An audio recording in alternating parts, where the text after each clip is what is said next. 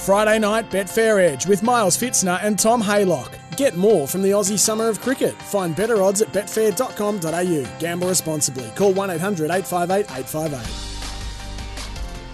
Welcome and hello to the Friday night Betfair Edge. Miles Pfitzner with you, all thanks to Betfair, of course. Get more from the Aussie Summer of Cricket. Find better odds at betfair.com.au. And as always, gamble responsibly. It's a return of the Friday night Betfair Edge.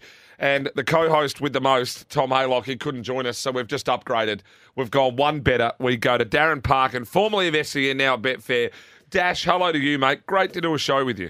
Absolutely, Miles. Hopefully, he was listening to to uh, to, to, that, Tommy, wherever he is. But um, yeah, great, great to be on. There's so much happening. I know we're going to talk a bit of tennis later on. it, it is the season for that. Um, obviously, your voice is holding up after the, the Big Bash heroics of the Adelaide Strikers on the, the Thursday night. So, yeah, looking forward to sinking their teeth into it. Fair to say, I had to go and lubricate um, a little bit after that dash. It was one of those games you couldn't go home and go straight to bed. You had to to go and just take care of the throat for 15 minutes. Um, yeah, with with a nice ale just to calm yourself down a bit. That's as good a reason as any, I think, to, to probably jump onto that. But um, but yeah, it's one of those games that I think stays in the head for a while and bounces around. And um, yeah, amazing finish. And I know we'll talk about it a little bit later on, but that's been the, the highlight has been the batting in, in this tournament. Uh, was looking it up last night that the six of the seven highest scores in Big Bash history have come in the last 12 months, and five of them this season.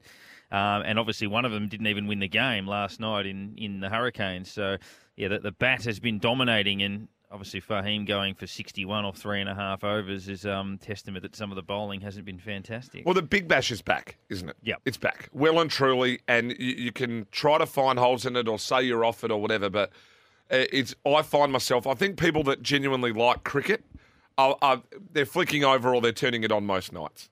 And I think at the moment, a, a, lot of that might have to do with how lackluster the, the Test summer has been, unfortunately. Um, we know that the West Indies, we probably didn't expect much from them. That was one sided. We certainly expected more from South Africa. Uh, it hasn't been forthcoming, even with the ball. I know that they were lauded as a very good attack with weak batting, but conceded 600 in the last test and 500 plus in, in this test as well. So, um, yeah, I think we, have turned a big bash because we want a bit of competitive cricket as well. It, it's but is there an element of that we've fallen out of favour a little bit with the Australian cricket team? Is there Possibly. still? It still feels like that, doesn't it? Yeah, it does. I think there's. I don't know whether they're they're transitioning, sort of trying to transition back into our, our hearts a little bit, but um, you know, there was all of the controversy around the sandpaper thing four or five years ago. Then obviously Tim Paine's dismissal as captain was another chapter, and Justin Langer. yeah, Justin Langer. That there's a heck of a lot going on in, in that space, and and, and obviously I, think cricket more than any other sport needs to be competitive. If you ask football fans out there and they say, "Oh, you're going to rock up to the game today and you're going to win by 118 points," you'd be like, "Oh, fantastic party time." But if you win every cricket match by that equivalent, so by an innings or by 300 runs or whatever, it gets very, very tedious. I reckon cricket has to be competitive, even for the winning team. I reckon to to truly be embraced. We need the we need a storyline or some drama. Yeah, yeah, I reckon that you know those ideal test matches are you know 300, 300, 250, 250, those sorts of matches where it's a good contest between bat and ball. Um, we're just not getting that. I mean, you, you, you basically see an Australian batsman come out, they'll put on 180 in quick time, and then South Africa will come out and get rolled in a session and a half, and then go in again and a, a session and a half, and it's all over. It's it's, it's very difficult to watch what is effectively a net, a net session for, for Australia all summer. Yeah, it's uh, uh yeah. I've a little bit out of favour with the test side of things. I just think that a few of these narratives and and even look at there's an element of the way it's also broadcast now.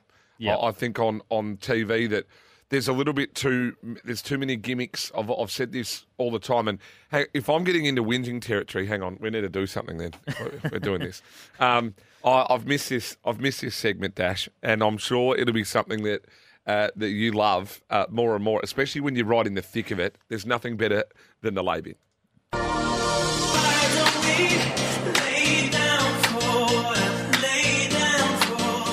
Right, we've got an ongoing two. We've opened it up now that at any stage, if we want to whinge over the next hour, we just give that a little two second run and, and we can go again. um, I'll, I'll, continue on what I was saying in that that the the narratives that they've got around partners and stories and off field, and you know, I I don't, I don't, I don't care. I, don't, I don't care. I, I don't need to hear from anybody else other than the player or, or, or to talk about the match in regards to cricket. It's not. It's turning into more entertainment and glitz and glamour of wags and all this, and, and good luck to them and their families and all of that. We don't need to hear from from them. It's not part of the broadcast. Yeah, and players on commercials and things like that. I mean, mine's in a, a cricket space. Tom mentioned um, last night on Layback with Betfair as well, and I think it's a very valid one that cricket continues to get in its own way as well. I mean, there are some archaic rules that, that logically should have been fixed a long, long time ago. I mean, this Sydney Test match, for example, as every Sydney Test match is, has been impacted by the weather. It, it happens every time there, and no one will ever be able to adequately explain to me how you go off for three hours for rain, you come on and play for 35 minutes, and then take a 40 minute scheduled lunch break, which is not required because you've just spent all of that time off. Then you've got the other rules where if it's wet, you won't come back on. But if it's that same level of moisture in the air when you're playing, you won't go off. It's it's a case of well, you can't start in this, but it's not enough for you to stop in it. I'm like, well, can you play in it or not? And then the issue is, got all this time to make up. We're off for bad light at 4:30 in the afternoon. Why don't we turn the lights on? We're playing at the SCG. Oh, ridiculous. And and the counter argument is, oh well, it, it changes the conditions of the game. I'm like, so you mean to tell me that a test match played over five days won't have changed conditions? Where you come you come out to bat in the morning and it's sun, sunny and 32 degrees, and then at four o'clock in the afternoon it's, it's overcast. Uh, then you've got you know it'll it'll you'll be batting in conditions that are favourable. The pitch changes all the time. The outfield changes all the time. Um, I think cricket does a lot of damage to itself by simply refusing to embrace logic. I mean, it's similar to the Melbourne Cup's 24 barrier, you know, no emergency thing. It's a rule that is logical to fix, but just no one wants to do it. So essentially, you're putting cricket in the lay bin. Dash. Just the, the cricket admini- the cricket administrators. I mean, it, it just seems bewildering. I mean, I I think it's it's common sense for everybody watching it, going, well, why don't you do that? It'll fix that problem. But just no one will, and it's it's it's odd. Um, we, we, geez, we got down the cricket rabbit hole there pretty quickly. I, I'm going to come out full guns blazing here. Uh, old Prince Harry, he's lost the plot. He can get in the bin again. This this book that's accidentally been leaked, where he's come out and he said. I got in a fist fight with my brother. Well, you and and um and three point Who five hasn't? billion people right around the world. Um, uh, it- you know, it talks about um, how many people he was he was um, involved in fighting with while while in the Taliban or ISIS or whatever it was. Um, you know how how uh, how he's had arguments with the family. Um, that he's gone and done things as a kid that he shouldn't have. I mean, this bloke has lost it. He's completely and utterly lost the plot. And it's very difficult, I think, for any member of, I know he's sort of ex royal family, but technically still involved. It, it's hard to invoke much sympathy in, in those situations. I guess when you've lived your life with a, uh, a silver spoon in the mouth and all of that sort of stuff, you're thinking, well, what are the problems you're talking about are, you know, pretty irrelevant by comparison to others. And obviously, he and, and Meghan did that documentary. Um, Now the they- book. it now the book, but, but wasn't there things in the documentary where they invited people to come along and film them, and then complained that they were getting too close, and then Well, they they in the documentary they showed photos and hmm. said, "See, we're unable to escape the paparazzi." And then the person that took that photos came out and said, "I was requested to be there to take that photo by them."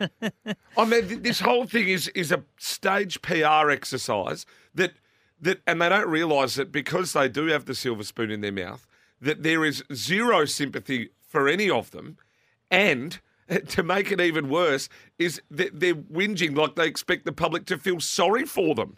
Yeah, it's almost as if Harry's sort sat there and gone, "Oh, what am I seventh in line for the throne? I'm never going to be king, so I can just do whatever I want." And sooner or later, it's you know rubbed a few people up the wrong way, and obviously. I I know Meghan being something of an outsider and that she's American and I think she's been married before and all of that sort of stuff. It's very different to Kate Middleton or even Diana, I think, when she started, although she rocked the boat as she uh, as she went along. But yeah, it's uh, the, royal family. I think is already on the nose um, with Charles and all of that. But um, but yeah, I, I can't imagine there's going to be too many people sitting there going, oh, you know, poor old Harry. What our privacy release a doco, then a book telling everyone everything, and all you're doing it, all it is, is you're doing it for money. You are then- nothing and- short of a greedy. The germs, germs. And he'll often come out and say, "Oh, you know, I still want a relationship with my brother." Then, then don't tell stories about belting the crap out of him. Then, well, or, or him belting the crap out of or, you. or him You've- belting the crap out of you. Like, bet- if you want I- to build I- a relationship, build a relationship. I belt the crap out of my brother, and he belt the crap out of me. That's your brothers. That's- that's right. I mean, we'd do that. We'd do that over the TV remote. Let alone, what are they worrying about? Whose polo pony they're taking out for the weekend? like, give me a spell. Who gets the tickets to the uh, to the opera that night? Yeah, or who's who's front row at Wimbledon? Who's got to sit two rows back? The- Who gets to meet Federer first? oh, yeah, yuck! It's just disgusting. hey, um, what else? Have you got something else for the lay bin? Um, probably looking at the, the the situation around the um the the Big Bash overall, I think a lot of the bowling and a lot of the standard of, of bowling can absolutely get in the the lay bin. I think the decision from some captains as to sort of who's bowling late and how they're planning that, where you know it might be the Renegades where they've got the likes of Richardson and Hosein up their up their sleeve, but it ends up being you know, someone with less experience like Will Sutherland bowling the last over. I think um, part of what we've seen with the batting has been a deterioration in bowling and a deterioration in tactics. So, yeah, it's, it's good for the good for the viewer, but I'm not sure it's all that smart. Yeah, the execution's been poor by some of them, and even the captaincy execution has been poor. I'm going to. The, the, the rule that you can jump up and throw the ball up in the air that Yeah, Michael has catch, that can get in the lay bin. I mean, that's ridiculous. You could do that 10 times. Um, that That's silly. It ha- It's been silly for some time. Imagine if you hit it out of the MCG onto Jolimont Road, and the guy just starts hopping his way back into the stadium uh, one at Up- a uh, time. up- so It's like hacky sack. It's one of those ones where it's a correct umpiring decision, but it's a bad rule. Bad Um, rule. Yeah, it, it just. I mean, you can't hit a ball eight meters over the rope and be out. I would think. No, oh, oh, it's it's ridiculous. Nothing short of it. Uh, anything else catch your eye that you want to bin? Um, interesting one in, in tennis. I think the the comp- I know we're going to have a chat to Steve soon, but the Nick Kyrgios versus what what are your thoughts on this comment? I know some people will put it in the lay bin, but Nick Kyrgios saying, "I've had a big year. I want to let my hair down on New Year's Eve." As his reason for not playing in the United Cup for Australia. Oh, I've It's never very been- Nick. No, well, th- this is the whole thing. Nick will come out. You know, Nick will come out this summer, and he- he's got his PR agent, their publicists, and all this and all that. And he'll be Mr. Nice Guy. He'll do something that'll be public looking and try to get everyone to fall in love with him again. And then he'll go back to being himself, which is all about himself, up himself.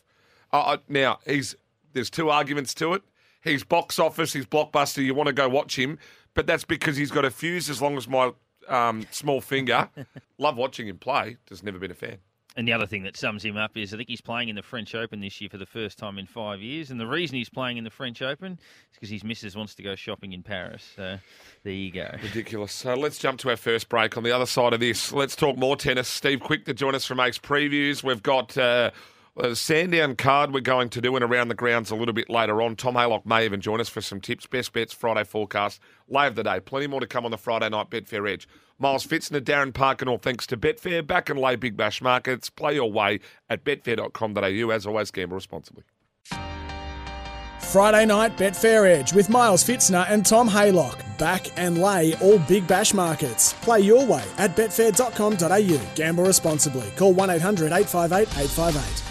Welcome back to the Friday Night Betfair Edge. Miles Pfitzner, Darren Parkin with you. All thanks to Betfair. Get more from the Aussie Summer of Cricket. Find better odds at betfair.com.au. And as always, gamble responsibly. It's not just the cricket dash that we can get more out of on Betfair. It's tennis time. And when we talk tennis here at Betfair and making money, we only talk to one man. And that man's name is Steve Quick from Ace Previews. We love him. And he joins us for the first time this summer. Hello, Steve. Hello, how are we guys? Um, well, hey, uh, mate, it's Christmas for you. I know that was uh, yeah, coming up a couple of weeks ago, but this is Christmas for you. Tennis absolutely everywhere, and you don't have to be up late at night for it. I know, what an absolute treat. Yeah, Christmas does come a little bit later for me and other tennis fans, but look, it's it's been off to a, a big start with the first week of the tennis, and looking forward to seeing what happens between now and the end of the Australian Open. Well, Steve, what do you think of the? We know that Novak every time he comes to Melbourne is, is clearly to play at a beat, but we look at the back end of last year and, and Felix Auger Aliassime, Holger Rune, they were a couple who finished the year really well, but both of them have been a little wobbly, at least in their first game of, of this year. Um, who would you have out in front as the, the leader of the chasing pack if it's not them? Yeah, look, it is a bit of a tricky one. I mean, Novak did obviously get that first win through by uh, defeating immigration this time around. So that's great that he's been able to actually make his way into the draw. To be honest, when you look at it, you look at the fact that you know Novak's probably going to be seeded fifth, um, and you know I'm then kind of looking to the other players that are seeded kind of sixth, seventh, and eighth has been kind of away from him in the draw, at least for the first quarter. The name that stands out for me is Daniil Medvedev. I, I think he's, he's just fallen under the radar a little bit with these other names kind of you know, threatening Novak in the, the latter end of last year. Um, I think, you know, he's sitting around that nine dollars at the moment, and you know, you know what you're going to get from Medvedev. Um, he's shown that, that the conditions here do suit him, so long as he stays out of the extreme heat conditions that can sometimes pop up um, in the, the latter part of January. But I think Medvedev, if I had to pick of the the bunch that's trailing behind Novak, I think he's the, the one that stands out to me at the moment. Yeah, he's uh, 880 or thereabouts on the exchange at the moment. Uh, last two finals, obviously beaten by Djokovic a couple of years ago, and then probably should have beaten Rafa last year based on the position he was in. I guess the two that are either side of him are the, the Spaniards. Carlos Alcaraz has had a few injury niggles, and Rafa, I think, has lost the first two games of a season for the first time in his entire life. So, um, yeah, I think there's a bit of a bit of strength in that claim. Can, can Alcaraz get going? Do you think? Look, it's going to be a massive test for him. You know, coming off obviously what was a huge 2022, won the US Open. He's now become, in many ways, the hunted um, in, in the men's game. You know, looking at the eight dollars sixty there, he did get injured at the end of last year, and I've only seen him play and lose a couple of exhibition matches. It's really hard to make a call on him without seeing him on court, and it's hard to go from playing not a lot of tennis to you know to win the tournament. He's going there to play you know seven matches of best of five um, it, it's going to be tough, I think, for Alcaraz, and I think the same for Nadal. As you said, it hasn't been a great start to the year for him. Um, lost two matches now to Norrie and de Minaur, having won the first set in both of them, which is a little uncharacteristic for Nadal. So it is tricky to see. You know, we're another year older, everything becomes a little bit more difficult. So it, it is tough to see those two top Spaniards in the in the market as being genuine threats at their current prices. Are people like Nick Kyrgios or, or Nick Kyrgios in particular always a slightly risky bet because generally speaking they're going to be a little bit under the market, a little bit under the odds based on, uh, I guess, that homegrown sentiment where, you know, as much as you acknowledge him as a legitimate chance, it's when, it, when an Australian competes uh, anywhere around the world, if we're backing them here in Australia, generally you've got to be a little bit careful. Yeah, I think you do, and obviously Nick is is one of uh, Miles's favourite players. So we'll we'll just touch on Nick first of all. I mean, he's sitting around that. that you can't back him because he blows up and walks off, Steve. I, I think the thing you need to consider with Nick is that obviously he's very volatile on the court. So, you know, you could fast forward three weeks and that $23 could look great value. But, you know, when you look at what's happened over the last couple of years, the fact that he hasn't played any lead up tournaments to date. He might play Kooyong, he might just play a practice match against Novak. We don't really know what he's going to be doing. It's hard to really see how, again, a bit like Alcaraz, how he can play seven matches with best of five in these conditions on hard court um, with such little preparation coming in. So I, I think Nick's just a bit of a, a watch and wait at the moment. When you look at the other Aussies, I mean, you can kind of scroll down and, you know, you got Alex de Minaur at around the 200s. He's going to be seeded. Um, he's, you know, you know what you're going to get. I think is, is what's important with de Minaur if you're thinking from maybe more of a trading and a back to lay perspective, that he might be one to consider and you know that you're going to get the crowd behind him, you know, wherever he plays on whatever court. In terms of players that just before we move across to the, the women's side, players like Stefanos Tsitsipas. I think I read somewhere, oh, in fact, looking through his data, I think he's won 37 matches in the first two slams of the year, but only eight in the last two. He does start very well at the Australian Open and the French as a general rule. I think he's been a semi finalist in Melbourne multiple times. He hasn't been the same player since Djokovic beat him in that French Open final, but is there any value in him or a player that's at exactly the same price on the exchange in Jannik Sinner? Look, if I had to pick out of those two at the moment, I would probably side ever so slightly with Sinner. Um, but I think the, yeah, the tricky thing with Tsitsipas is, as you said, that his season seemed to go off the rails a bit once he hits the grass of Wimbledon, and he doesn't seem to handle that very well, and then it's all kind of downhill from there. I think Tsitsipas has shown through the United Cup that he is kind of, you know, edging back towards, you know, what is a semblance of his best tennis. He, you know, did have some injury issues last year the start of the year in particular, so he did play well, all things considered. I think he, he's worth considering, but I think for, for mine, you know, in my opinion, with him, I need to see where he falls in the draw. I think I'd be more inclined to go with him if he falls in the other half to Novak, and he's going to have a little bit of time to kind of build up to a potential match there. Um, but I think you know Jannik Sinner with Darren Cahill on board as, as his coach, you know, as part of the coaching team, I think he's one to, to really keep an eye on um, and, should be able to make his way through to the, the second week. But he is again another who doesn't particularly like the extreme heat. Oh, Jannik. No, uh, that's a, it's a very good point. The Italian's going pretty well, three in the top 20 at the moment, and, and he one of those. Uh, one thing we've always said about, or in the last decade at least in tennis, is that the men's side has been a battle between a couple and the women's side's been wide open. I'm, I'm guessing that's not so much the case anymore with the Iga Swiatek train. Eight titles last year, two slams, and she's uh, not unbackable, but extremely short. Uh, who would you have as the, the, the leading chance to, to knock her off in Australia? if I had to pick a leading chance right at the moment, I would actually say it's probably Ons Jabeur because I know that she's going to be on the other side of the draw to her, at least in the, the early instances of that number two seeding. Um, but I think when you look through it, I, I think the players that are most likely to throw Swiatek off her game are kind of those big power hitters that, you know, from my opinion, I don't think can play at that redlining top level for seven matches to win a Grand Slam. Um, but the likes of a you know Alexandrova or even a Jelena Ostapenko or um, you know those type of big hitting players that could potentially throw her off if if Swiatek was to, to face either of them or you know other similar players early in the tournament. Um, outside of that, though, it's, it's really slim pickings. I think when you kind of work down, particularly before a draw has come out, but two that kind of have caught my eye at longer rods are Veronika Kudermetova who has looked really good in a, in a you know, for the of 2022 and has been starting to show some more consistency in her game and reaching quarterfinals and reaching semifinals and, and going deep in tournaments. And the other one who's you know, largely on the comeback trail but has just broken back into the top 100 is um, Marketa Vondrousova, who mm. um, you know, was, was sitting around the, the hundred dollar mark a couple of days ago. Has come in a bit with some strong performances in Adelaide, but is another one just to consider as an, an unseeded floater who might be able to pick up a, a weaker seeds draw and, and, make a little bit of a run. And uh, I guess a final one from me, looking around the, you know, about Adelaide, and we've got tournaments coming up in, in Sydney. Is there anything you you like over the next few days, at least on face value? Yeah, that, it's, it's um, money sort of standing out for you. Oh well, I'm being a little bit optimistic at uh, nine o'clock tonight by thinking mm-hmm. that uh, Denis Shapovalov has a chance against Novak over in Adelaide yeah. um, sitting around the, the six six dollars there at the um, at the money line. So it could be a, a back to lay option there.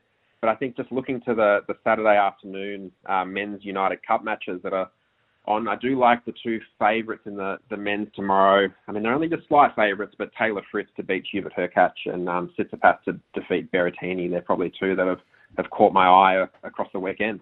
Steve, looking forward to chatting uh, to you right throughout the summer. You've made us money year in, year out for the last few, and uh, looking forward to making a fair bit more, my friend. Uh, you make sure you get some sleep, uh, stay off the grog, eat really healthy. Uh, we need you in fine form, mate, for us right throughout the Aussie Open. I'll do my best. Thanks for having me, guys.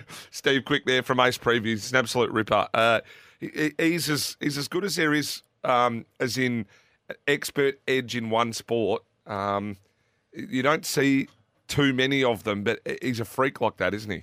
He's brilliant, and he, he popped up on layback with Betfair last night, and, and he did mention that Medvedev push, and I think he's spot on the money with that for a bloke who's made the last two finals. Who's one of the only guys that seems healthy in those top four or five in the market. Um, I think he's very much onto something there, and and his Vondrousova tip I think it was a few days ago he backed her for the tournament, 100 into 29. So uh, it shows the power of his money, uh, what he's been able to do there. Yeah, it's um, the amount of back to lays we had just off the Oh, back yeah. of him last year was phenomenal. We're going to jump to a break. This is the Friday night Betfair Edge. Miles Pfitzner, Darren Parkin with you. Back and lay all big bash markets. Play your way. Betfair.com.au. And as always, gamble responsibly. On the other side of this, we'll try and run through the Sandown card. We'll also do around the grounds. We've still got the Friday forecast best bets and lay of the day to come. Back in a moment.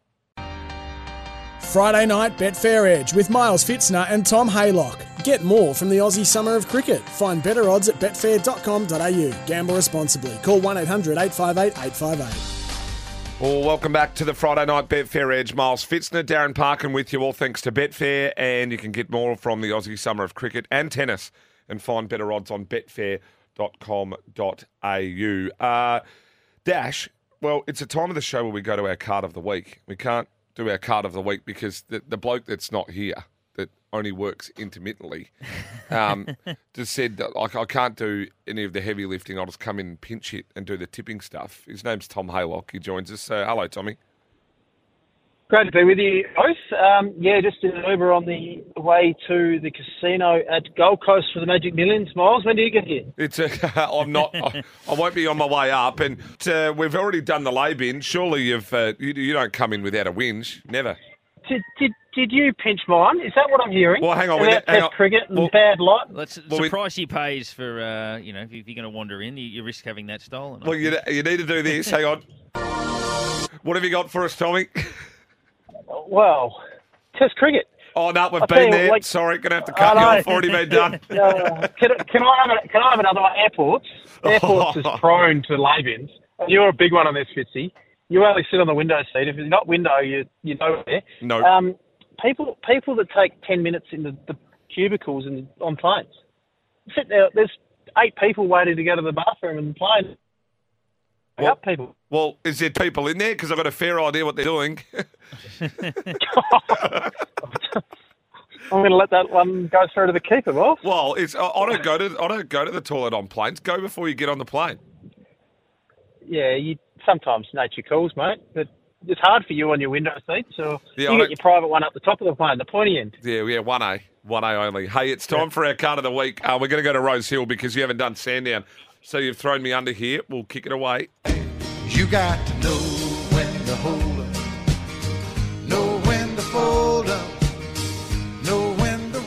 Card of the week time, Rosehill. Dash, I think you're going to walk us through it. Yeah, I think you're you're going to bypass a couple of the uh, the, the highways. It's a ten race program. We can probably ditch two of those. We'll start at the race number two on the card over the fifteen hundred meters, guys. Tommy, do you want to go and then I'll follow you in since you're the Sydney Yeah, I'll go first with all these, and you can just copy my tips, Fitzy. That works well. um, pretty, pretty tricky race, race two, um, 1500 metre race. I've got number 12, Samana, on top for uh, Mara Eustace, just lightweight on the up. Gone for a lot of horses on the way up this uh, in this card. It's a pretty tricky meeting, but the rain's still hanging around. So it's going to be interesting to see what we're on on Saturday. But Samana on top for me in the second, Fitzy. Which way are you leaning? Spoke to the track manager this morning. Uh, that may even just start in the heavy range with a little bit more rain. May, if it's in the heavy range, this is a uh, this is a disclaimer. I won't be having a bet at Rosehill at all. Uh, will not be touching. Um, uh, interesting. This resonator, Green Shadows. Um, this will be the one. They're probably the three. Not a race I really want to bet into. Um, re- oh, sorry, Resonator's out. Um, I'm going to be Green Shadows. Um, yeah, maybe, but yeah, no bet for me. I just want to ignore this race. Haven't done a lot on it. Race number three over the 1100 metres. Uh, again, bigger fields uh, than we're seeing at Sandown, but uh, how you playing, my, um, Tommy, in the third?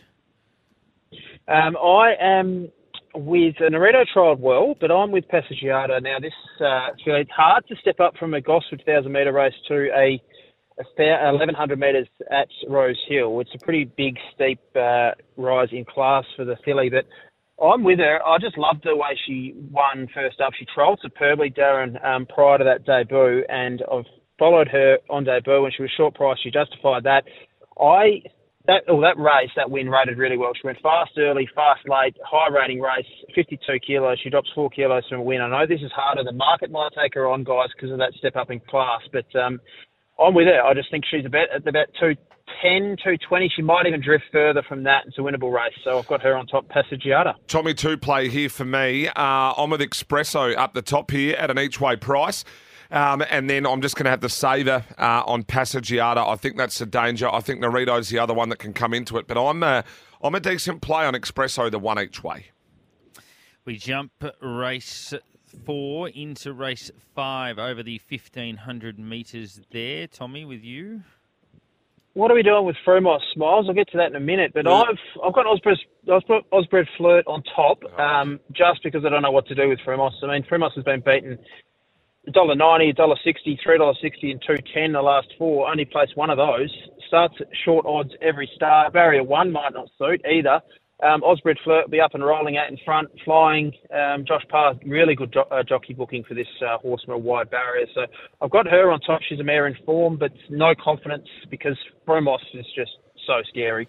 Osbred Flirt on top for me. One of the, I, I think, better plays. I'm going to go for a hamburger with the lot here. I'm going to lay Frumos. I've laid it to the last two Ooh, times. I'm like going to lay again. Now, inside draw, I know it's two from four on the soft. If it's a heavy deck, it brings Frumos into play more. So on a soft deck, I I'm agree. still with Osbred. But if it goes heavy, then I won't be laying Frumos. Uh, I just think you might want the middle of the track and want some options. I think Joshy Parr will have them. I think the horse is going well. Run in behind Estadio Mestalla uh, was uh, pretty good last start. Happy to risk Frumos, Osbred Flirt on top. So a potential lay on the exchange. Race number six, 1400 metres. Uh, and uh, Tommy, your play for this one. I'm with Vernelli here, just a horse that's up and going off a win, um, mid prep trial, five week freshen up. As I said, uh, got plenty of tactical speed, doesn't mind a wet, um, runs through every conditions, and he's just a horse on the way up. He's a winner. He's won five from 14, so I've got him on top. Cuban Royale's actually airborne, um, flying this horse, career best form for the uh, eight year old, but Vernelli on top in a race I'm not too bullish about either.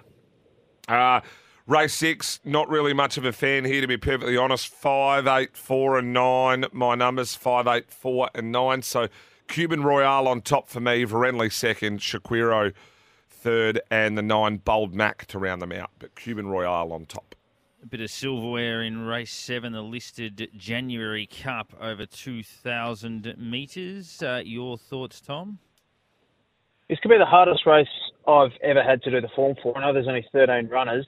Um, she's got six horses coming through the Summer Cup. Now, of those, all the favourites ended up um, running really badly, and um, a lot of outsiders won the race or finished ahead. And like the likes of Berdebeck, who started $26, ran third, and all the the horses at big odds ended up um, running well. It was a complete aberration of what the market was saying. It's because they went so fast out in front. Grand Slam set a huge tempo, a really fast tempo out in front, and you go from that on a good four at Randwick to a slower tempo here to Rosehill on a wet track. It could anything could win this. I've got no idea what to do with that lead up race.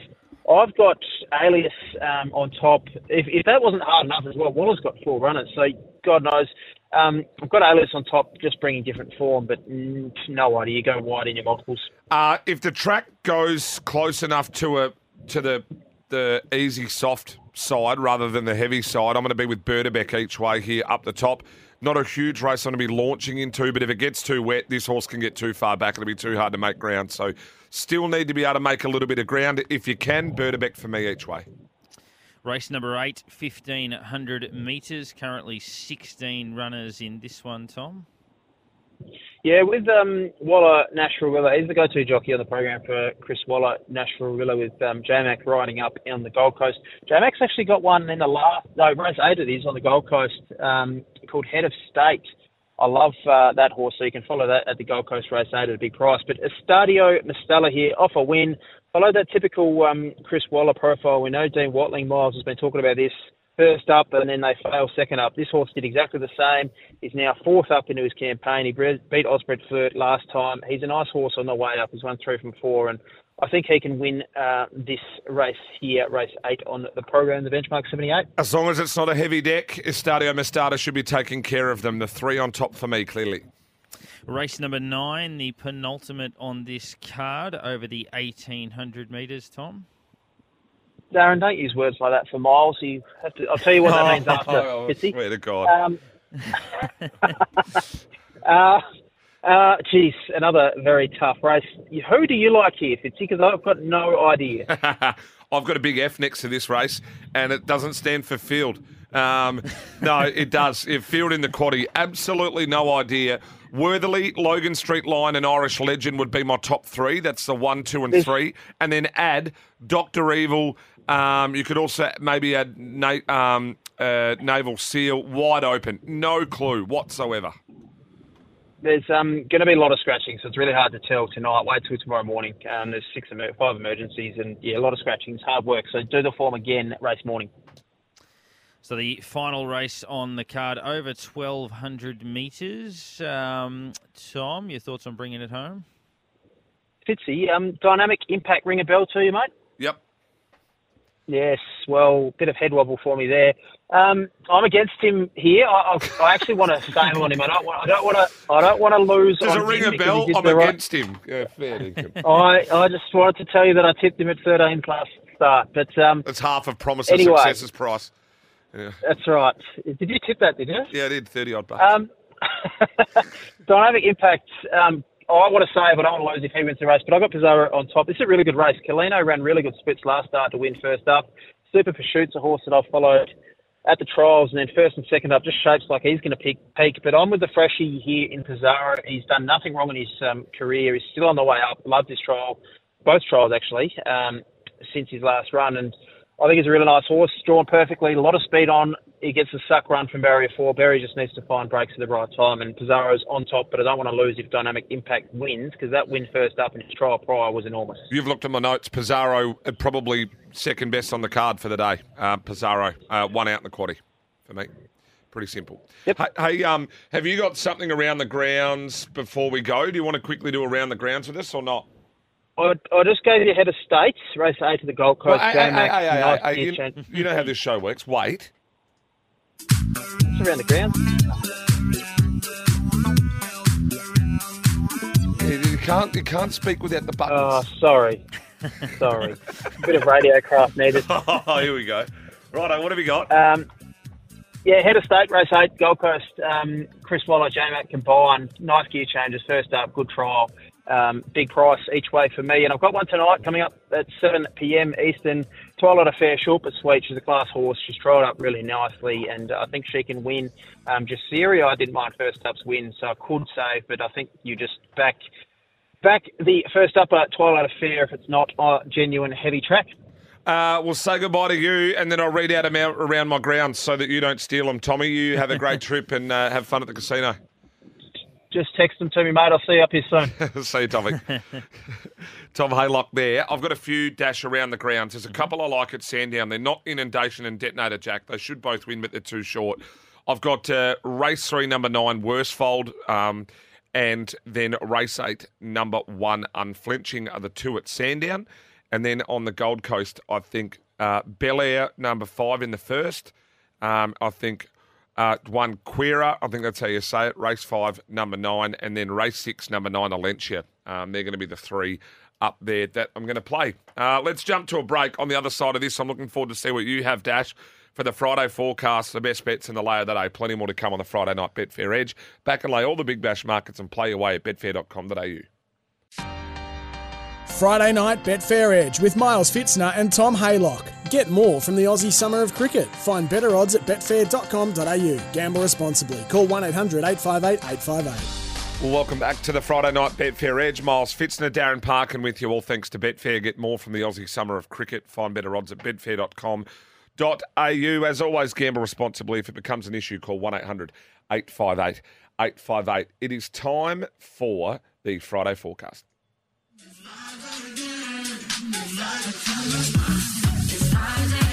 Looking forward to this with you, Dash. We'll start away. What is, uh, let's go doomsday scenario first. What's your doomsday scenario?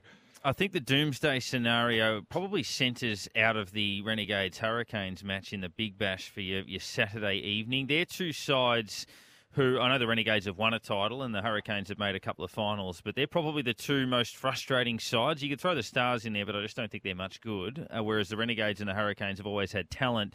And they're two sides that can lose from anywhere, as the Hurricanes demonstrated in front of your eyes last night.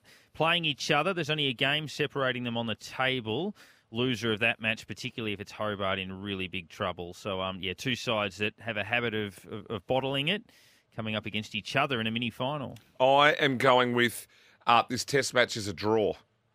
Mm-hmm. Um, that's a doomsday scenario for me. Um, bat too long, bad weather, and they don't get the Australians don't get a result out of it. Um, and it's a draw. Uh, I think that's a doomsday scenario. I think that I think they need to be smarter and work around it better. Cricket Australia and uh, and the Australian cricket team. So they need a result this test match. Let's go to most at stake. I found this one the hardest. What have you got? Most at stake, very similar to what you just said. Test cricket overall. I was reading somewhere that South Africa aren't scheduled to tour here in the next five year block. They don't like coming here in summer. Uh, we obviously know a number of other sides are uncompetitive. I'm worried about, given these pop up T20 leagues, about what the future of Test cricket actually looks like outside of Australia v England v India, those three teams. Uh, it worries me. In ten years' time, what conversation are we go- actually going to be having about uh, about Test cricket? I think they've got a bit to think about. Oh, I'm going with Djokovic. If he loses um, some of these sort of matches that he's just meant to win, uh, won't be good for the Australian Open, I don't think. So most at stake for the Joker. And then we'll go to your sure thing for the weekend. Sure thing. I actually don't mind what I know you guys that are racing gurus, but it's at Rosehill Passagiata in race three on debut. Won very, very easily. Drops back in weight as well. So, um, yeah, reasonably confident in that one. I'm going uh, to the Gold Coast, Alentia, race six, number nine. We saw this horse just destroy the clock. I very rarely make a horse my sure thing, but I thought, why not? As return this week, uh, come back, and that will be my sure thing. Race six, number nine, Alentia. Let's go now to our uh, best bets. My money don't jiggle jiggle, it folds. I like to see you wiggle wiggle, for sure. Well, I take it your best bet's going to be Passagiata.